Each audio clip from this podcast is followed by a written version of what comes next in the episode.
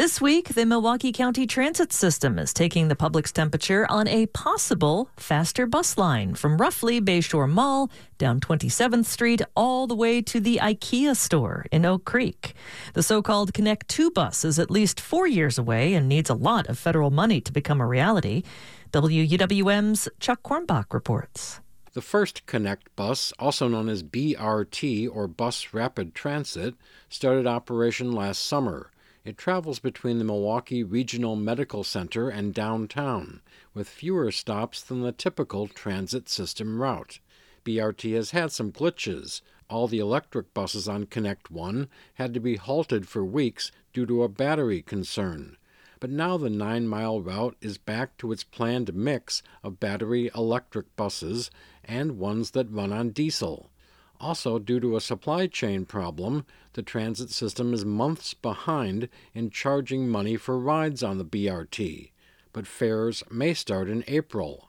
Yesterday, about half full with free riders, Connect One rolled along bumpy Bluemound Road at about 64th Street.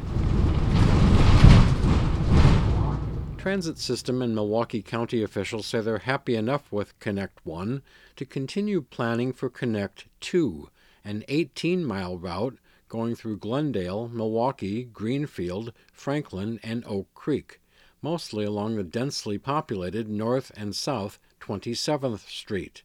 At a transit system open house on the north side last evening, Jacoby Jackson of Milwaukee said he already likes Connect 1. Connect One I ride almost every day, and the things I like is that it is a really fast route. There's far stop spacing, and the station designs look really nice, and I also love the electric buses too. Jackson says Connect 2 would provide faster links to other county buses. Glendale resident Mark Caballero says he's not a frequent bus rider, but he says Connect 2 would make him so. Just visiting family, we'd go to maybe Tosa, so I could see myself taking Connect 2 down to Connect 1. I could see myself going to a lot of restaurants downtown, so Connect 1 again to Connect 2. Quarteria Wilder of Milwaukee says she'd take Connect 2 for its mostly straight route. Yeah, it's going to be easier to get to my destinations because it's just like one shot down. It's cool.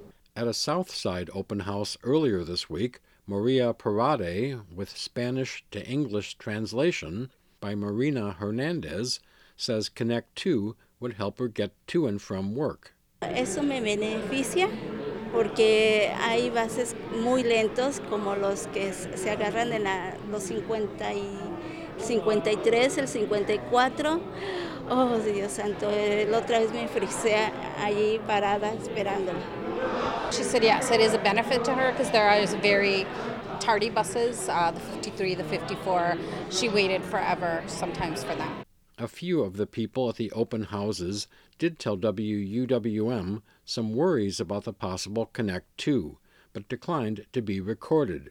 The concerns range from believing the faster buses could lead to more reckless driving along the route as car drivers try to get ahead of the bigger vehicles, to concerns that coordination of economic development along the north south route would be lacking to outright opposition to more government spending on the transit system. Milwaukee County is seeking $118 million from the federal government and needs 30 million from non federal sources just to develop Connect 2. But County Executive David Crowley says he's been making this pitch. I think this is a, a, a, route about equity, right? When we think about the people who live around this corridor and the amount of access that they can have to job opportunities. And so when we think about the, the families who are struggling and who need access uh, to employment, who want access uh, to healthier outcomes uh, for themselves and their families.